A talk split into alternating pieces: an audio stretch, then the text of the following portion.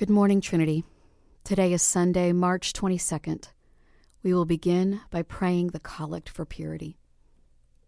Almighty God, to you all hearts are open, all desires known, and from you no secrets are hid. Cleanse the thoughts of our hearts by the inspiration of your Holy Spirit, that we may perfectly love you and worthily magnify your holy name. Through Christ our Lord. Amen.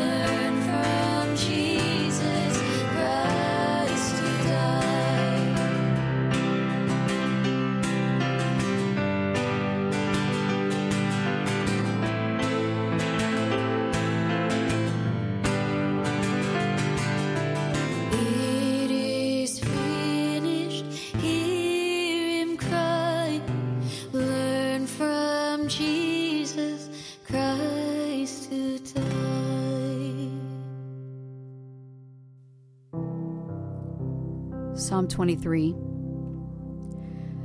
The Lord is my shepherd, therefore I can lack nothing.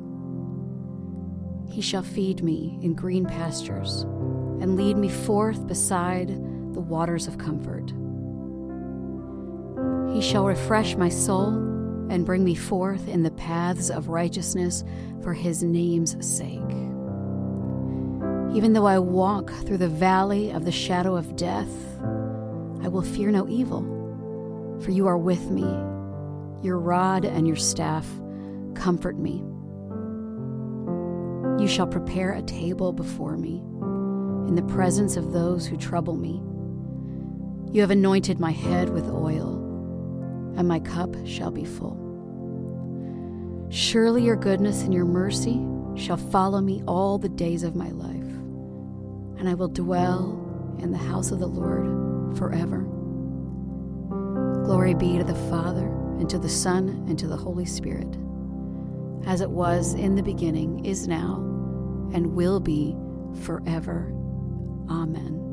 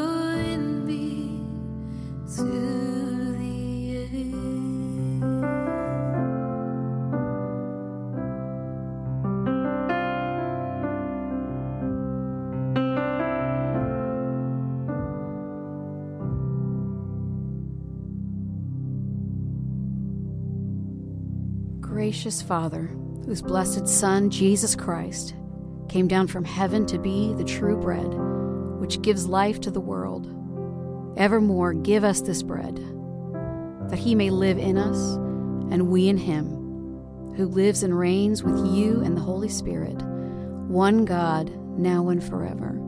Amen. Our first reading today comes from 1 Samuel 16, verses 1 to 13. The Lord said to Samuel, How long will you grieve over Saul? I have rejected him from being king over Israel. Fill your horn with oil and set out. I will send you to Jesse the Bethlehemite, for I have provided for myself a king among his sons. Samuel said, How can I go? If Saul hears of it, he will kill me. And the Lord said, Take a heifer with you, and say, I have come to sacrifice to the Lord. Invite Jesse to the sacrifice, and I will show you what you shall do. And you shall anoint for me the one whom I name to you. Samuel did what the Lord commanded and came to Bethlehem. The elders of the city came to meet him trembling, and said, Do you come peaceably? He said, Peaceably. I have come to sacrifice to the Lord. Sanctify yourselves and come with me to the sacrifice. And he sanctified Jesse and his sons and invited them to the sacrifice. When they came, he looked on Eliab and thought, Surely the Lord's anointed is now before the Lord. But the Lord said to Samuel, Do not look on his appearance or on the height of his stature, because I have rejected him. For the Lord does not see as mortals see, they look on the outward appearance but the Lord looks on the heart. Then Jesse called Abinadab and made him pass before Samuel. He said, Neither has the Lord chosen this one. Then Jesse made Shammah pass by. And he said, Neither has the Lord chosen this one. Jesse made seven of his sons pass before Samuel, and Samuel said to Jesse, The Lord has not chosen any of these. Samuel said to Jesse, Are all your sons here? And he said, There remains yet the youngest, but he is keeping the sheep. And Samuel said to Jesse, Send and bring him, for we will not sit down until he comes here. He sent and brought him in. Now he was ruddy and had beautiful eyes and was handsome. The Lord said, Rise and anoint him, for this is the one. Then Samuel took the horn of oil and anointed him in the presence of his brothers. And the Spirit of the Lord came mightily upon David from that day forward. Samuel then set out and went to Ramah. This is the word of the Lord. Thanks be to God. Our second reading comes from Romans chapter 8, verses 1 to 11. There is therefore now no condemnation for those who are in Christ Jesus. For the law of the Spirit of life in Christ Jesus has set you free from the law of sin and of death. For God has done what the law, weakened by the flesh, could not do. By sending his own Son in the likeness of sinful flesh, and to deal with sin, he condemned sin in the flesh, so that the just requirement of the law might be fulfilled in us, who walk not according to the flesh, but according to the Spirit.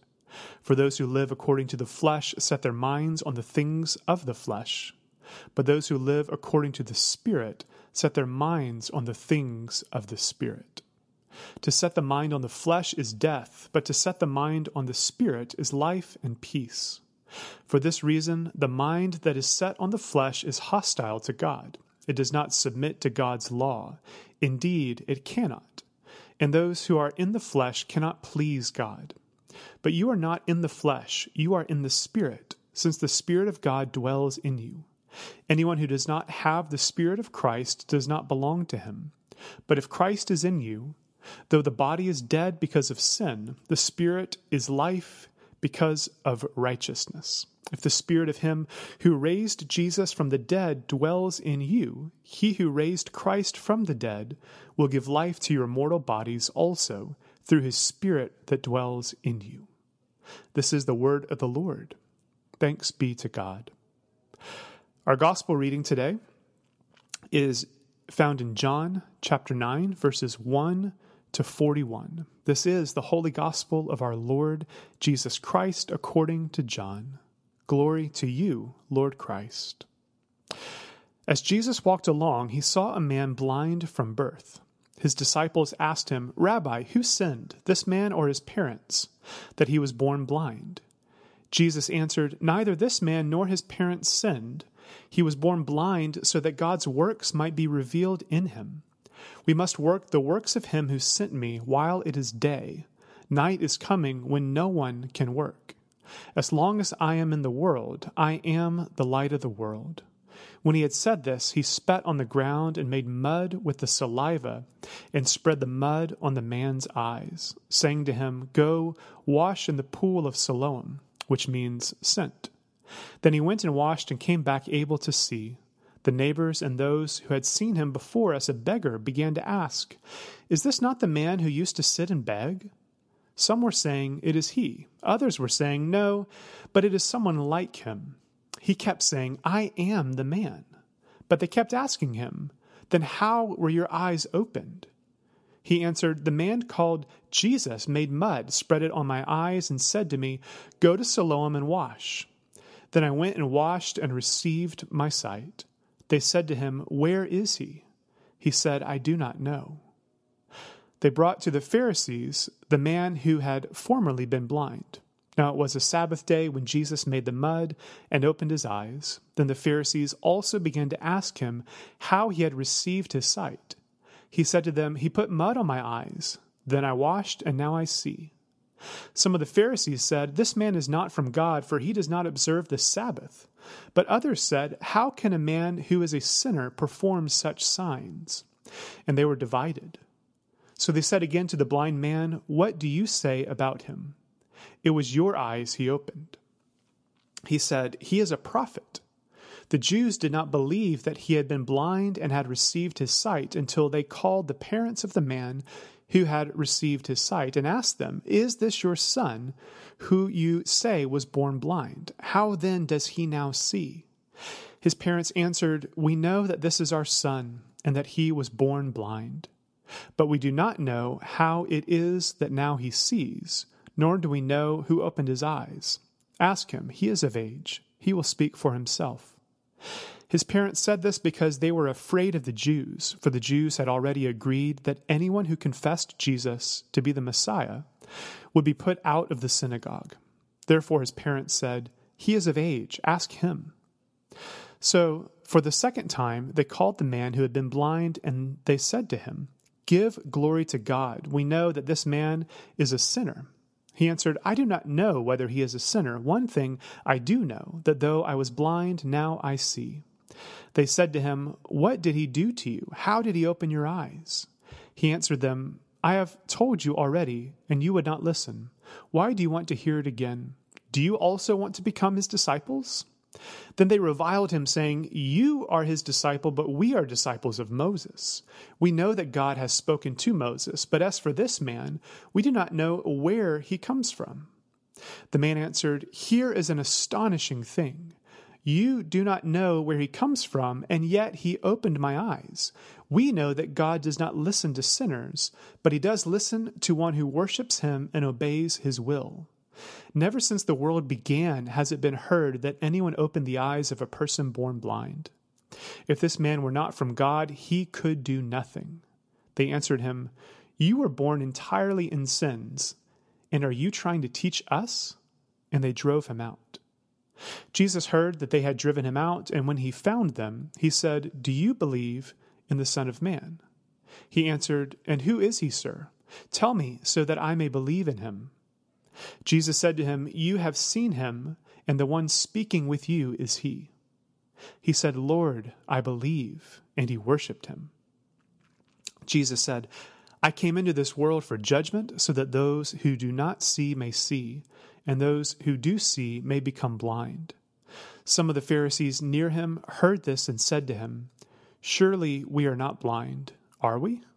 Jesus said to them, If you were blind, you would not have sin.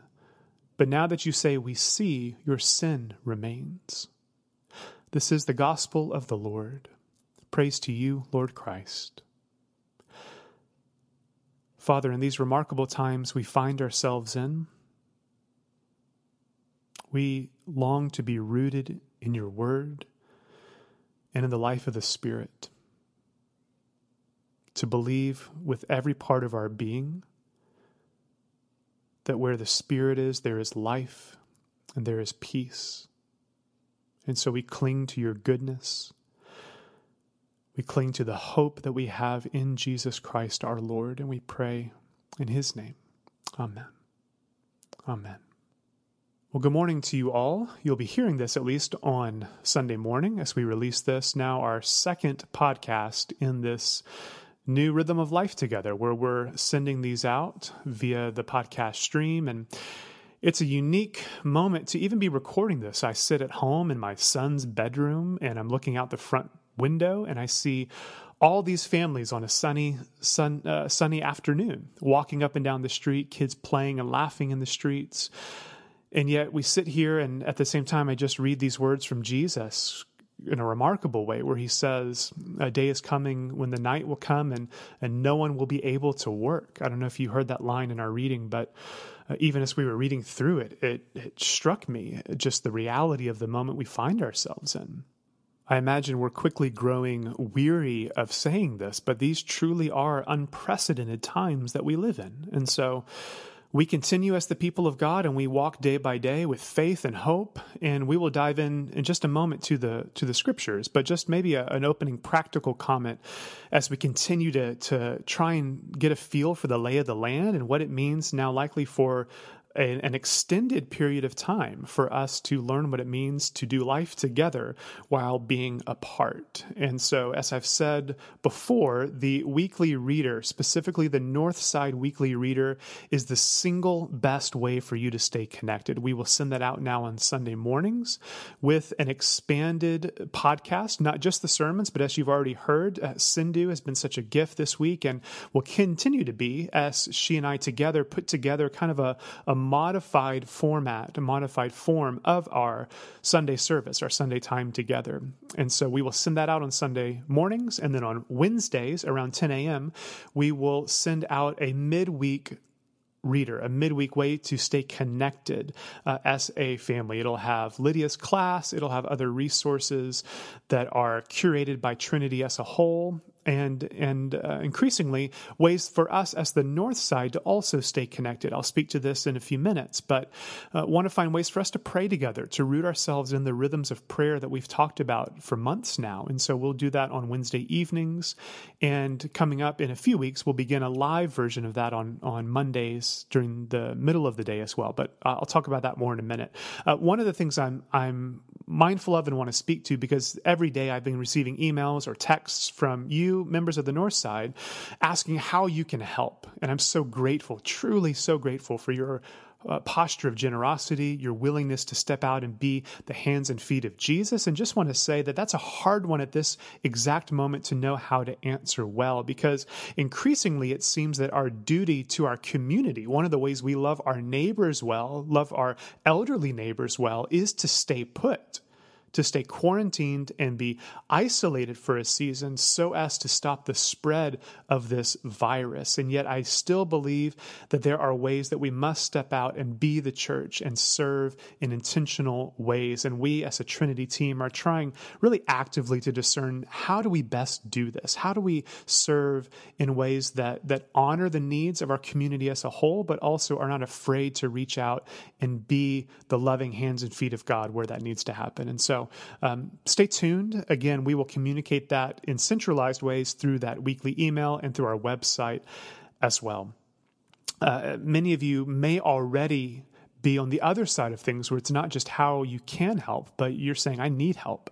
Uh, maybe you've already been gravely impacted by the economic realities of this pandemic and are already in uncharted territories and trying to find ways to pay your rent and pay your bills and make sure you've got food for yourself and for your family. And so, uh, if that's where you find yourself as well, there's a, a way we as a church want to help. And so, if you go to our website, atltrinity.org, there's also a place right there on that homepage for you to fill out a short form and begin a conversation about ways that the church could help you in this time of need. And so, as I've said, as you've heard said in many ways, we are, as the family of God, all in this together, and we will walk through it and get through it together. And the Lord will be faithful to us in this process. And on the other side of it, we will still be the church, still resting and trusting and hoping in His goodness in every way. Amen. Amen. So, as has been our habit, we're going to continue for a couple more weeks now to sit with the book of Romans. Romans chapter 8 here today. But before we dive into that, there's really something that, in light of the unique circumstances we find ourselves in, has, has been on my heart this week, and that's uh, Psalm 77. And so I actually want to enter into Romans 8 by way of Psalm 77. I read this in passing earlier in the week, and it stuck with me all the way through. And I think it, in a profound way, speaks to our present situation. So I'm going to read the first five verses. I think these first five verses are incredibly timely for us as we sit here today in light of where we find ourselves. And so let me read the first four and then we'll make a few comments and then continue looking at the psalm. So, Psalm 77, verse 1 to 4 I cry aloud to God, aloud to God that he may hear me. In the day of my trouble, I seek the Lord. In the night, my hand is stretched out without wearying. My soul refuses to be comforted. I think of God and I moan. I meditate and my spirit faints. You keep my eyelids from closing. I am so troubled that I cannot speak.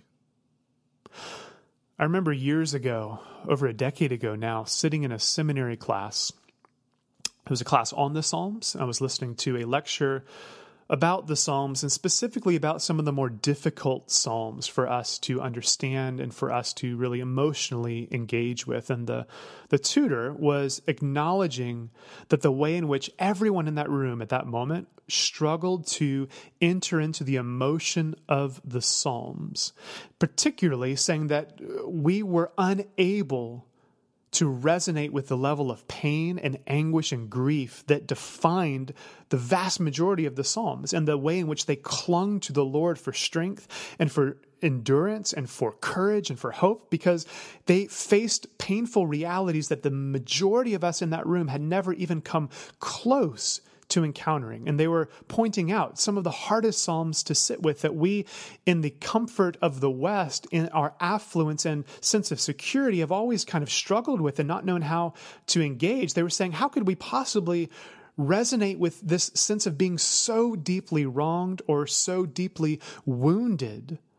that we would long for our enemies' children's heads to be dashed on rocks, which is what it says in Psalm 137. How could we possibly know and enter into that unspeakable pain, this kind of anguish that characterizes so many of the Psalms? And yet, in that class, what they pointed out, and I've never forgot this, they said, we are in the history of the human race almost uniquely and entirely, unprecedentedly alone in that inability. Our inability to understand and resonate with that level of grief and loss makes us unique. We are not the norm in that way. And when you think about even in more recent years, um, the people who died in a Nazi concentration camp, they did not struggle to read the Psalms. If you go further back, the millions who suffered and lived through the Black Death, they read the Psalms with a very different lens than you or I would be typically uh, prone to read them all the way back, the people of Israel. God's people never struggled to enter into the Psalms because they saw them as the song of their very existence. That their life was defined by pain and loss and uncertainty, and yet they clung to the Lord in those moments, not in spite of them. That's why the Psalms have, for centuries, been called the prayer book of the church the prayer book of the church. And that phrase has resonated in every generation because the Psalms are this source of hope and comfort in the face of a very broken world. And I think if you or I have ever struggled to engage the Psalms, struggled to actually know how they speak to our heart and speak to our experience, if you hear that phrase, the prayer book of the church, and you kind of shrug it off, it may be that we've never lived in such a time or in such a way that we know how to hear them as a, a, song of hope written for us. We may simply keep them at an abstract or intellectual level and never enter into them, especially when we think at a big picture macro level. I know many of you listening, many of us have walked through in a personal way profound dark nights of the soul, profound loss and pain and suffering, and I do not in any way seek to minimize that. And I imagine for you, the Psalms have spoken directly into your situation. And yet, at a big picture level, for us as the people of God living today, for us as citizens of this global society, I imagine as you hear the words of this psalm, you hear them today in a very different way than you might have heard them two weeks ago, a month ago.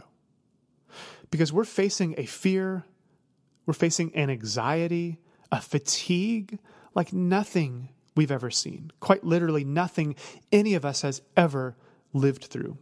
And as we've read this week, by all accounts, this is just the beginning, the beginning of what will be one of the most difficult periods in the history of the United States, ever. I'm struggling to let the weight and gravity of that sentence sink in to my own life. Maybe you can relate to that. Rachel, my wife, and I, multiple times this week have said it feels like we're, we're almost stuck in a dream, like some strange dream. It doesn't feel real because it's come on us so quickly. And yet, as these days wear on, and, and the more we live in this pandemic and in the reality of this moment, the more real it becomes. And I think the more I feel the fatigue of the moment, the way we all feel the threat of anxiety, the way it threatens to root its way into our very lives. It can root its way in and, and just set up shop. And it's very hard to root it out once it's there. Think of these words, these first four verses, these phrases like, In the night, my hand is stretched out without wearying, my soul refuses to be comforted, my spirit faints. You keep my eyelids from closing. I'm so troubled that I cannot speak. Again, a few weeks ago, those would have just felt like kind of abstract words, I think. Might have known some people feel that way but hard for all of us to say we're collectively in that place. Yet, who of us over the last few days has not had a sleepless night, who's been up way too late on their phone, anxiously reading the news, doing all you can to check in on those who are sick or your elderly loved ones, your family, your friends? That feeling of waking up in the morning only to be reminded of this heavy weight that's settled in on our daily lives. These are remarkable, remarkable times that we're living in. And I wonder, maybe we're just now at the cusp of being able to read the Psalms, perhaps for the very first time, to have the emotional capacity, the emotional lived experience to enter into these. And I think if that is true, even more so, it is in the Psalms that we will find hope and we will find the encouragement that we so desperately need to see our way through these troubled days. If you hear anything from me today, it is this root yourself in the Psalms.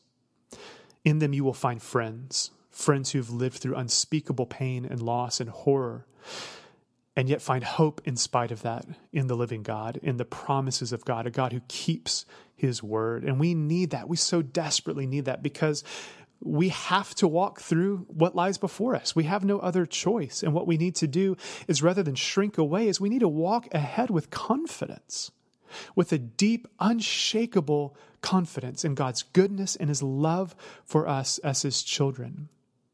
And we believe that a new day will dawn, and yet that day is not today. Today is a dark day. Today is a painful and confusing day. As Andrew Peterson says in one of his songs that I really love, he says, This is the storm before the calm. This is the pain before the balm, cold before the warm, tears before the song, the dark before the dawn. I think it's really hard to acknowledge that. I don't want that to be true. I think we always want now to be the balm to be the warm, to be the dawn, not to be the dark and the tears and the pain. Yet that doesn't seem to be the moment we find ourselves in, and it may be some time before, in the immediate, we feel anything other than that. But we are still a people of hope, people who believe, as we so often sing, that we will feast and weep no more. We will feast in the house of Zion. That is our destiny. That is where we're headed, and that is an unshakable hope, an unshakable reality. And so I believe the Lord wants to teach us in this moment. Teach us through His Word, through the Psalms, through Romans, of His faithfulness, how in the past He was faithful, and so He will be faithful again here and now in the present. And that's exactly what this psalmist does. What does the psalmist do in the face of uncertainty and anxiety and fear? They remember. They remember God's faithfulness. Verse 5 says, I consider the days of old and remember the years of long ago. They're not just thinking about life a few weeks ago, life a month ago, or a year ago, um, which is something I think we could be tempted to do to say, I'm just longing for the good old days, whatever that may mean for us. It may be a few years back, it may mean uh, Christmas time and just a few weeks ago. And it's something we are so tempted to do to say, oh, if only the last few weeks hadn't happened. And yet the psalmist is, has, has this much longer vision of history. And so he's remembering that there have been countless times in the history of God's people that they have faced great challenge and fear and anxiety, and remembering in every one of those moments, God has been faithful in the moment, not in spite of it. And he enters into that place of pain and he shows them and leads them into a new way forward. And so the psalmist in verse 11 says, I will call to mind the deeds of the Lord. I will remember your wonders of old. Again in verse 14 and 15, you are the God who works wonders. You have displayed your might among the peoples. With your strong arm, you redeemed your people, the descendants of Jacob and Joseph. God displays his might to his people when they're caught in the fear of famine, the fear of scarcity and not having enough. He showed his power, his might to bring those people out of slavery into places of freedom. And time and time again, we see this, and we just have to be able to say, if he did that then, he can do it, and he will do it again and again and again. And if that's true for us as Christians, people who belong to his family, we say that is our story as well. And so it is possible for us to live as free, as joyful, as hopeful people, while at the same time facing head on with soberness and clear headed resolve, facing head on the fact that we face very dark and uncertain days. I believe in many ways this is the very heart of what Paul is trying to say in what we read today from Romans chapter 8. In verse 2, he says, Jesus has set you free from the law of sin and of death. And this is really significant. He doesn't say sin and death no longer exist. I think this week we are painfully aware that sin and death do still exist. Paul's not saying that. But what he's saying is that even in the face of sin and death, as real and as rampant as they may be, you and I are free still from the law of sin and the law of death.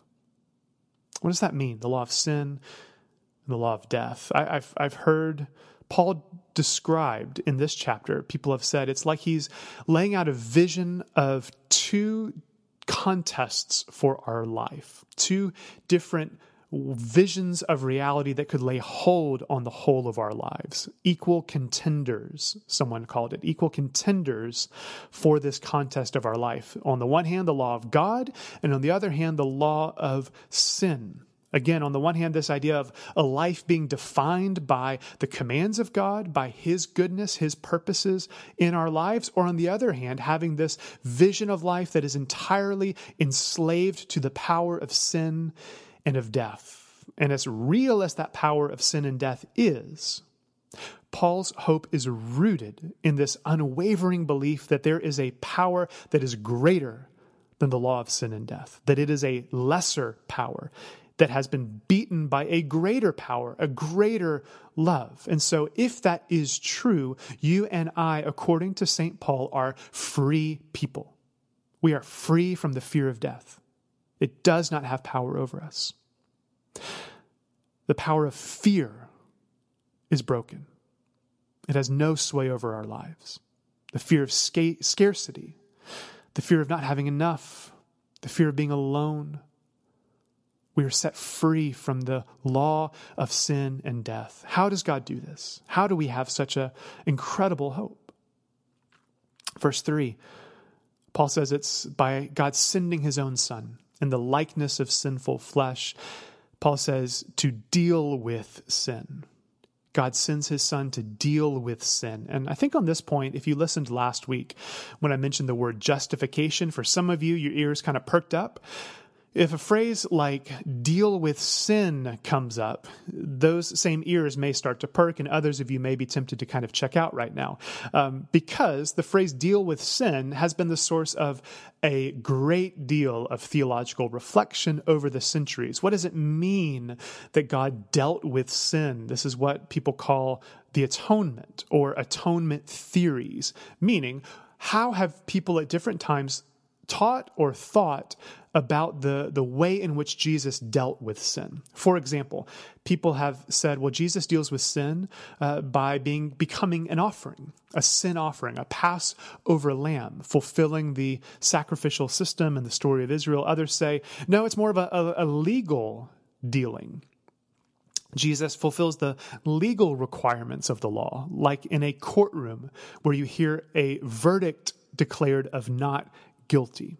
And you see these, both of these, in the scriptures, uh, even in our reading today. And yet, uh, one of the ways that we speak about Jesus dealing with sin that's been a real hope to me this week, especially in light of the events of this week, is the fact that Jesus is the victor. Jesus is the one who conquers. Jesus is victorious over the law of sin and death.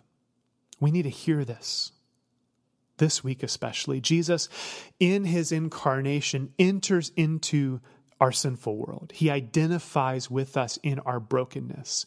Jesus is not in any way a stranger to the effects of death on our world, he knows it firsthand.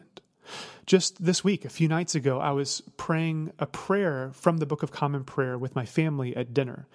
Um, before you think we're like this super pious and holy family that does that four, four five, six times a day, um, this was a, a new practice. We don't often sit at the dinner table with the prayer book, but we were we were having spaghetti.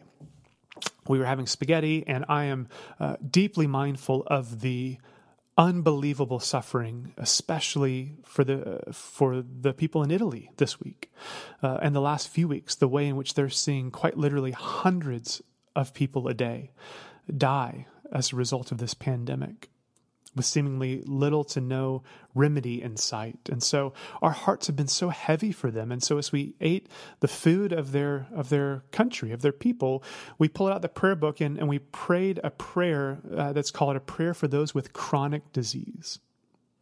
And in that prayer it says this, it asks those who, that those who suffer may be strengthened in their weakness and have confidence in God's loving care. Then it says this through him who knows our weakness and has shared our sorrows, Jesus Christ our Lord. We have to hold close to that vision that Jesus Christ knows our weakness and has shared our sorrows. He has entered into them fully and completely, and not just theologically, not just in the past, but he does so right now. Jesus is the head of his church, and he leads it and guides it in every age and every moment of every day. And so He is with us right now in our fear and in our pain and in our anxiety. And here's the thing He's victorious in this. It's not just that he enters into pro- brokenness and feels that. It's not like like he's just empathetic to our pain, but he does something about it. That is the power of the Christian faith. That is what we profess that Jesus enters into our brokenness. He takes death quite literally upon himself on the cross so to free us from the power of death. That's the message of the resurrection. That the very thing that destroys us and kills us is the way that God sets us free. There's an ancient Easter hymn that says, Jesus has trampled down death by death. As we walk through this wilderness season, this Lenten reality, that's the hope of Easter that we cling to. Jesus tramples down death by death. It reminded me as well of one of the sonnets of John Donne. John Donne was a late 16th, early 17th century uh, English poet and I, I, thought today, as we were sitting here, what we needed was a little dose of Elizabethan English, little Shakespearean English to get us through. Um, and so, sit with this uh, this poem. I'm just going to read a few lines of it because he he also says something profoundly true. Uh, one of his most famous poems, called "Death Be Not Proud." Donne says this Death be not proud, though some have called thee mighty and dreadful, for thou art not so. For those whom thou thinkest thou dost overthrow, die not, poor death, nor yet canst thou kill me. Death be not proud, he's saying, because you cannot kill me. Some think you're mighty, some think you're dreadful, but you've been overthrown. At the end of it, he says, even death will die even death will die. That is the hope of the Christian faith, brothers and sisters. That there is no amount of fear, anxiety, disease, death that in any way has the final word because Jesus has destroyed our greatest enemy. So you and I are free people. We live lives that are defined by this peace by this hope, this victory of Jesus over the very thing that destroys us. And that's true for all time, but it is true this very moment as you feel that there are things pressing in that may threaten to destroy you, to steal your freedom, to steal your joy, to steal your security. It is simply not true. Paul's words in verse 9, I believe, are spoken to us this very moment. He says, You are not in the flesh you are in the Spirit, since the Spirit of God dwells in you. How about we close now and just step back a few verses to verse 6? Because Paul says this as well. He says, To set the mind on the flesh is death, but to set the mind on the Spirit is life and peace. I believe this week this is the invitation that stands before us right now. I think in countless ways over the coming hours, over the next few days, you and I are going to be tempted. Please listen to me. Hear me on this. We will be tempted to be pulled back, to be sucked back into a mind of flesh, into the law of sin and death. I feel this pull. I feel this temptation every time I pull up the news, every time I open Twitter and see what's the latest on the pandemic, what's the latest on the economy. It prompts in me a feeling of scarcity, this sense of economic ruin, this sense that we fear for our health, the well being of those we love. Every day's headline seems to bring with it another temptation towards anxiety. And if we go full circle, all the way back to my opening comments in Psalm 77, it brings with it a temptation towards forgetfulness. We can fail to remember God's goodness because we're sucked back into that mind of sin and a mind of death. And we fail to see that God is our hope in this present trouble. And so that's my invitation to you this week. Set your mind on the Spirit. Paul says it is the way that we find peace, the way that we find life.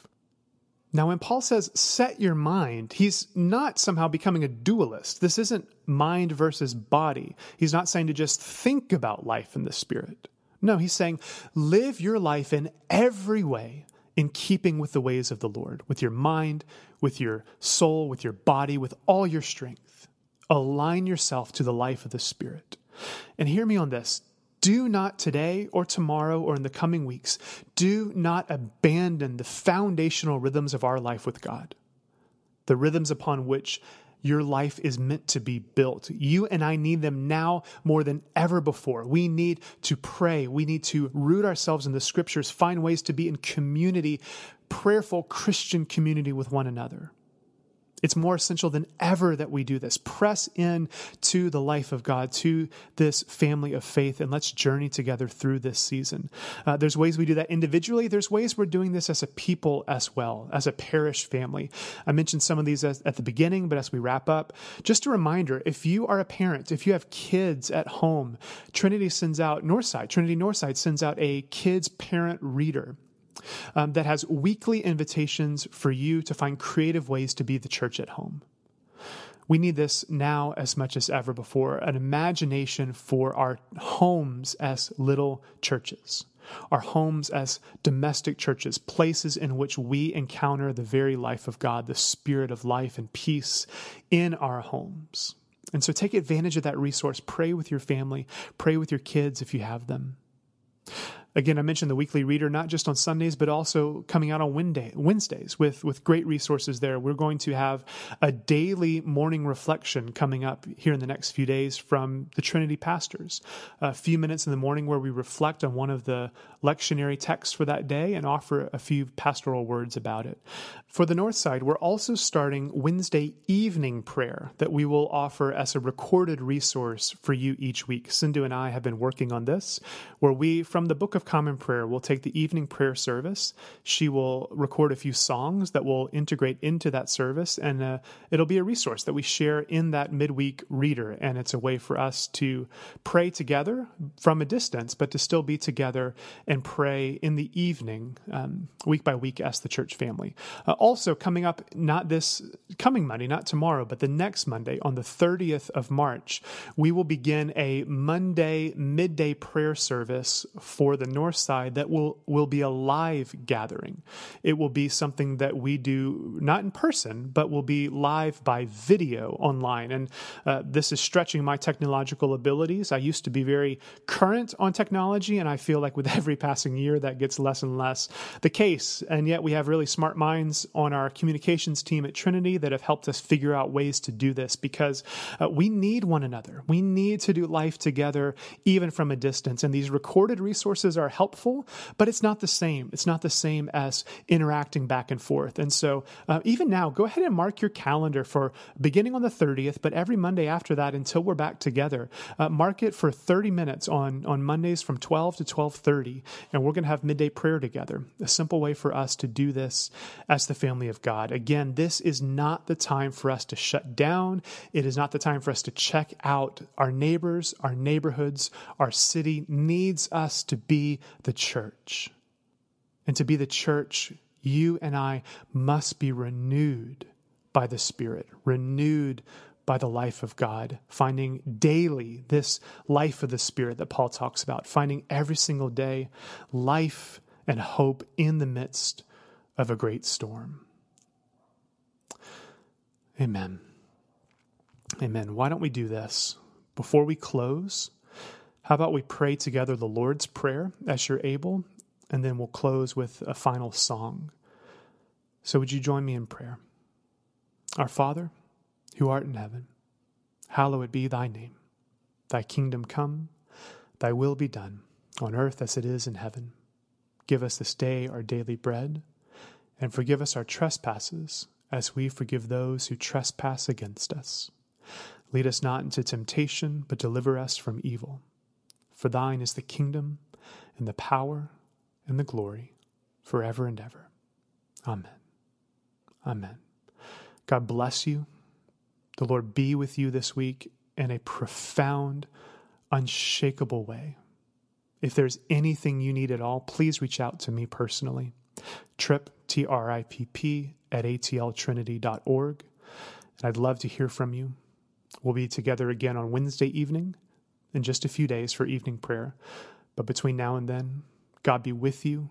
May his blessing be on you. May he send us out in whatever way we are able to be his hands and to be his feet to do the work that he calls us to do in these uncertain times. Amen. We